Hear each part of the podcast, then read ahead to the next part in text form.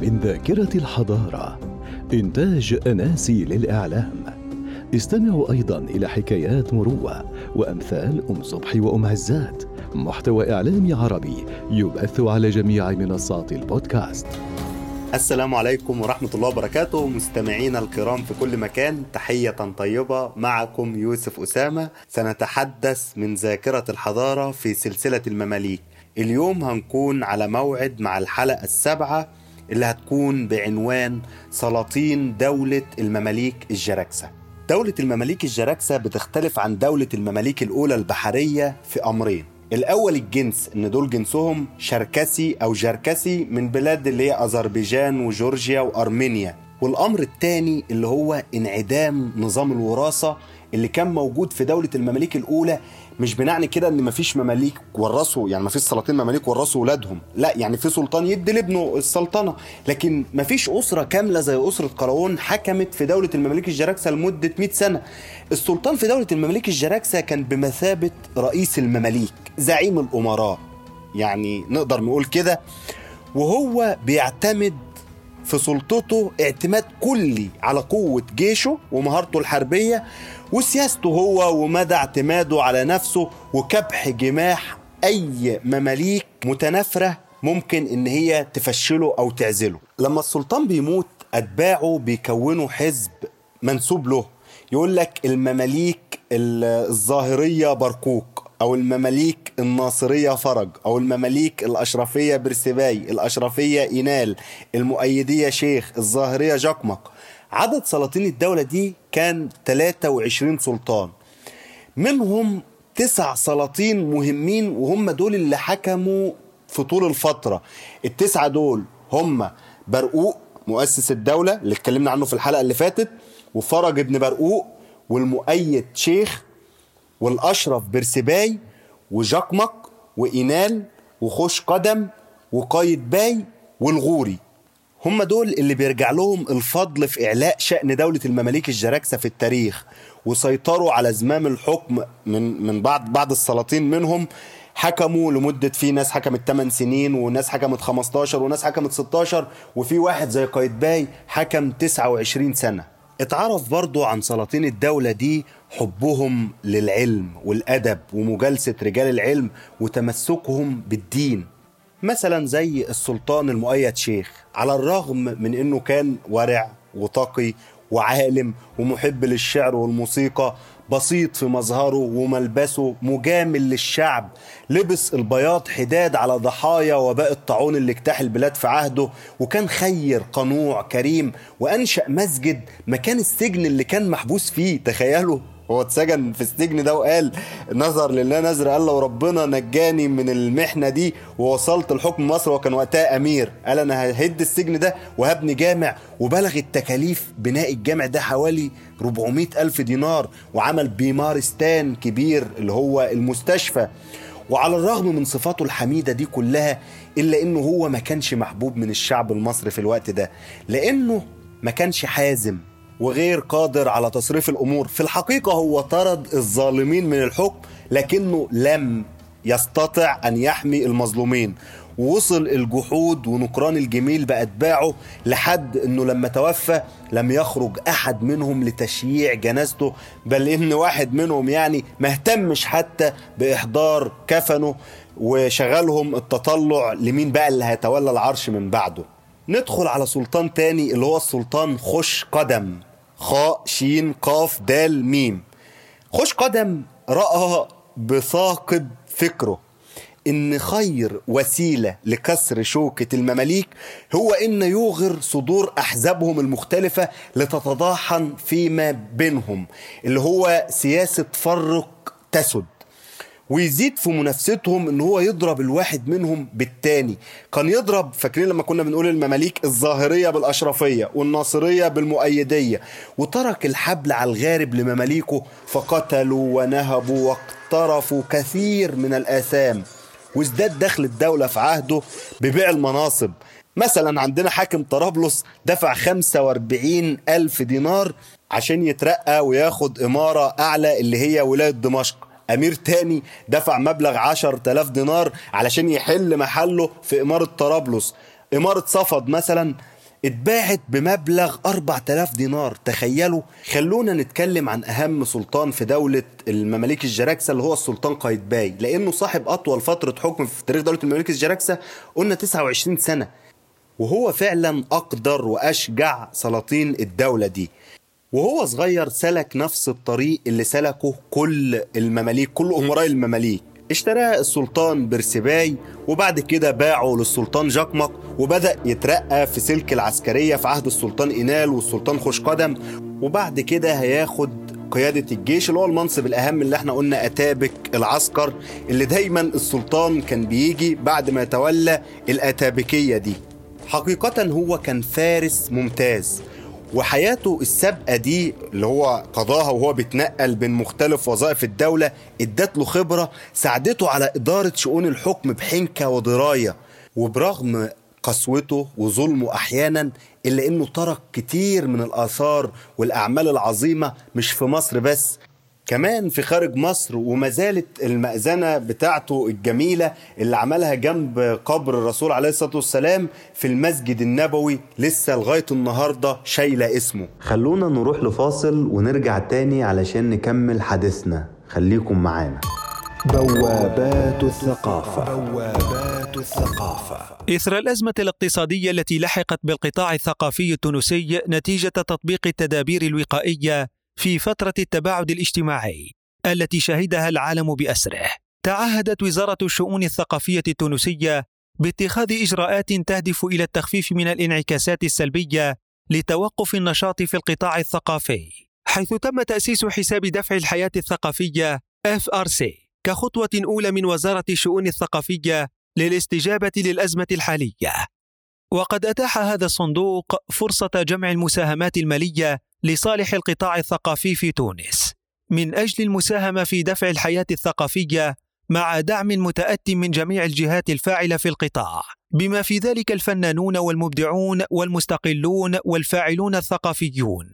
وتم التمكن من مصاحبة العديد من المؤسسات والمبادرات الثقافية المتضررة من توقف النشاطات. فضلا عن هذا تم إيلاء اهتمام خاص بالنقلة الرقمية التي تعد اليوم إحدى البدائل القابلة للتطوير والتي تسمح باستمرار النشاط الثقافي خلال الأزمة.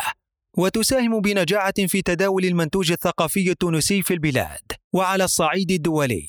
لذلك يهدف هذا الحساب أيضا إلى تمويل ومرافقة الخدمات الثقافية والفنية عن بعد. كما نظم المركز الوطني للسينما والصورة وبالشراكة مع المدرسة العليا للسمع بجمارت والمعهد العالي لفنون الملتي ميديا بمنوبة لقاءات حوارية افتراضية مع مهنيين في المجال السينمائي في مجموعة من الميادين ومنها.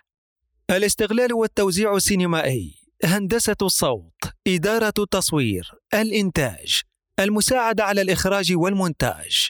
دون أن ننسى تنظيم رمضانيات بيت الشعر لسنة 2020 في ظروف مختلفة حتمتها الأزمة العالمية إلا أنها لم تحل دون تنظيم التظاهر عبر التكنولوجيات الحديثة بطابعها المميز المراوح بين الشعر والفنون الأخرى وأبرزها الموسيقى التونسية الأصيلة.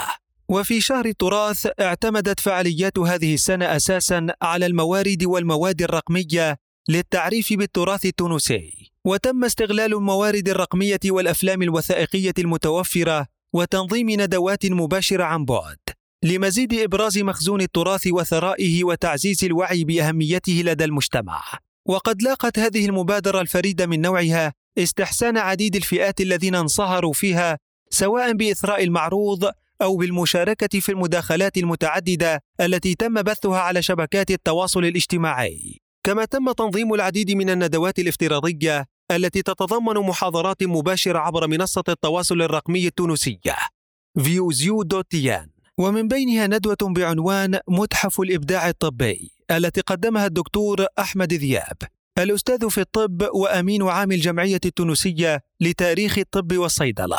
وبهدف تشجيع الموسيقيين على الإبداع وعلى إعداد محتوى قابل للاستغلال والنشر على المنصات الرقمية وشبكات التواصل الاجتماعي. نظم المركز الثقافي الدولي بالحمامات دار المتوسط للثقافة والفنون. ورشة إبداع موسيقي رقمي تحت الحجر موسيقى للابتكار. وتبعث الورشة الافتراضية جلسات مرافقة شخصية عن بعد حتى شهر يونيو. وبمجرد اكتمال مرحلة التصميم التأليف والتوزيع للعمل الموسيقي والذي تكون مدته أربعون دقيقة. ستقع دعوة أفضل ستة مشاريع لإقامة فنية بالمركز لغرض القيام بتسجيل صوتي أو فيديو ونشر الأعمال على منصة إبدع الآن الرقمية والإعداد إلى عرض حي للعمل المنجز. وستتوج أعمال الورشة ببرمجة عروض حية في المركز الثقافي الدولي بالحمامات. شكرا تونس على هذه المبادرات والمشاريع الثقافية المميزة والتي نرجو لها الاستمرار والتطور. وتابعونا في كل حلقة. فاصل من الضوء. فاصل يوثق ويكرم المزيد من المنح والمبادرات العربية. وتجدون كل التفاصيل والروابط المتعلقة بفاصل اليوم في النبذة التعريفية. بوابات الثقافة. بوابات الثقافة. ورجعنا لكم من جديد علشان نكمل كلامنا عن دولة المماليك. بعد قايتباي جه سلطان قوي مهم اللي هو الغوري. لكن قبل ما يجي الغوري كان في أربع سلاطين ضعاف بين قايتباي والغوري. الأربعة دول اللي هم محمد بن قايتباي وبعدين قنصوة أبو سعيد وبعدين جنبلاط وبعدين العادل طمان باي. لما قنصوة الغوري جه وقعد على كرسي السلطنة وقبض على زمام الحكم وقعد بقى النظام والأمن اللي كانوا الأربعة دول اللي قبلوا الضعاف ضيعوه ووضع السلطة في إيد ناس هو بيثق فيهم وبيطمئن لإخلاصهم. ومن اللحظة الأولى قعد يملى خزانة الدولة الخاوية بإيه بقى؟ يعني مش بالإنتاج ولا حاجة ده بالضرايب والإتوات اللي فرضها على جميع طبقات الشعب المصري. وفي نفس الوقت يا عم الغوري الشعب بيعاني من الفقر والعوز وهو بيصرف بسخاء كبير على مماليكه اللي زاد عددهم وأنفق كتير قوي من المال على الإصلاحات والمنشآت العامة ومدرسة وقبة ومجموعة من المباني بالقاهرة. إحنا حتى عندنا حي النهاردة متسمي باسمه اللي هو الغورية. لكن برضه خارج مصر عمل إصلاحات لطريق الحج وعمل فيه استراحات وحفر آبار وحصن مدينة اسكندرية ورشيد وأصلح مباني القلعة علشان برضه كان خايف من العثمانيين. بلاط السلطان ده كان مضرب الأمثال من الفخامة والابهه والخيول اللي كانت فيه. ومع إنه كان قاسي جدا وغليظ القلب مع الفقراء واليتامى إلا إنه كان بيغدق الأموال على الشعراء والمغنيين بدون حساب. أكبر أزمة اقتصادية واجهت السلطان الغوري هي اكتشاف البرتغاليين لطريق رأس الرجاء الصالح. وبكده حرموا مصر من فلوس الضرايب اللي كنا بناخدها أو اللي دولة المماليك بتاخدها على التجارة اللي بتمر من الأراضي المصرية. الأمر ده اللي هيضعف الدولة اقتصاديا وهيمهد لدخول العثمانيين لمصر وده اللي هنتكلم عنه إن شاء الله في الحلقة اللي جاية. لكن خلوني أروح لضيفي اللي هنتواصل معاه عبر الهاتف الأستاذ خالد السعيد من الكويت وهو باحث ومتخصص في الآثار المصرية. أهلا وسهلا يا أستاذ خالد. الكلمة مع حضرتك علشان تكلمنا عن الجراكسه والصراعات الداخلية بينهم. السلام عليكم. هلا أخوي يوسف حياك الله وأشكرك لتاحتي الفرصة بمشاركتك الليلة. بخصوص يعني سؤالك أو استفسارك عن مماليك الجراكسة هذه الفترة تميزت بفترة يعني صراع واضطراب لأن بعد وفاة المؤيد شيخ 1421 صار الصراع يعني ميزة هذا العهد. حتى نهاية السلاطين المماليك 1453 ليش؟ لأنهم اعتمدوا على الجلبان أو الأجلاب. هذول المماليك الجلبان أو الأجلاب هم المماليك الذين جلبوا كبار. يعني عكس ما كان يصير في زمن المماليك البحرية كان المماليك يعني يأتون بهم صغار. مثال على هذه الصراعات والاضطرابات تخيل في ثلاث سلاطين حكموا مدة 14 شهر. بس 14 شهر حكم ثلاث سلاطين. بعد وفاة المؤيد شيخ 1421 إلى حكم السلطان برسباي. لا أزيدك بعد. سمعت عن سلطان الليلة الوحدة؟ هذا آه، آه، الأمير الظاهر آه، تمر بغى 1467 بعد عزله يلبان المجنون اللي ما قدر يرضي المماليك الخشقمندية. اسمهم صعب يا أخي هذولي الخشقمندية. حكم شهرين وكانوا المماليك الخشقمندية زعيمهم خاير بيك. فلما عزل السلطان آه، بعد شهرين من حكمه في نفس الليلة اللي تولى خاير بيك. الحكم آه، راح للقلعة الأنابك قايد باي وعزل خاير بيك. ولكن في سلاطين أقوياء يعني حكموا مصر. منهم آه، الأشرف برسباي حكم 17 عام من 1422 ل 1438 وسيف الدين جقمق حكم 15 عام. وسيف الدين العلائي حكم آه، ثمان سنوات. لكن الفترة الحاسمة كانت فترة برسباي اللي فكر آه، بغزو قبرص وسير لها ثلاث حملات عسكرية من 1424 إلى 1426 ونجح في الاستيلاء والنصر يعني وضم قبرص إلى آه، دولة المماليك. وفي رودس آه، هذا السلطان بعد ثلاث حملات السلطان شقمق قدر بعد إنه آه، ينتصر في رودس وينتصر على معقل الفرسان الإسبارطية. هذول فرسان كانوا آه، يمارسون نوع من أنواع القرصنة ويهجمون على سفن المماليك آه، في موانئ الشام وموانئ الإسماعيلية. وعندك بعد السلطان قايد باي أغضب العثمانيين في عصر بايزيد الثاني 1481 ليش؟ لأن أوقف اعتداءات العثمانيين على الإمارات التركمانية وهذه كانت إمارات تابعة للمماليك. زائد أنه كان يحمي الأمير جام أو الأمير جم وكان أخ للسلطان بايزيد الثاني. واستمرت المناوشات لما عقدوا صلح في 1492 شكرا لضيفنا الأستاذ خالد السعيد الباحث في الآثار المصرية من الكويت. وتعالوا بقى ننزل مع بعض الشارع تاني ونروح نشوف مجموعة السلطان الأشرف إينال في قرافة المماليك بالقاهرة.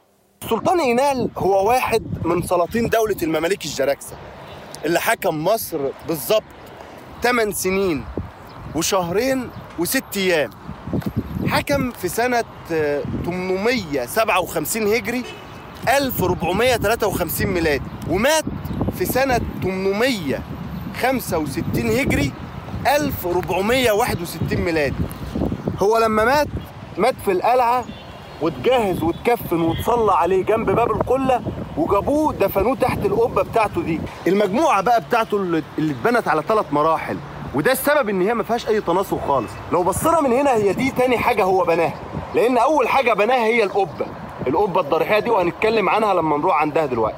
وفي سبيل أهو لكن دي الخنقاة. الخنقاة اللي هو مكان للصوفية المنقطعين للعبادة. ولو قرأنا يعني في نص أهو وفي نص برضه هنا على اليمين واليسار وفي نص مكتوب فوق دعاء له. لكن خلونا في النص ده هو اللي واضح.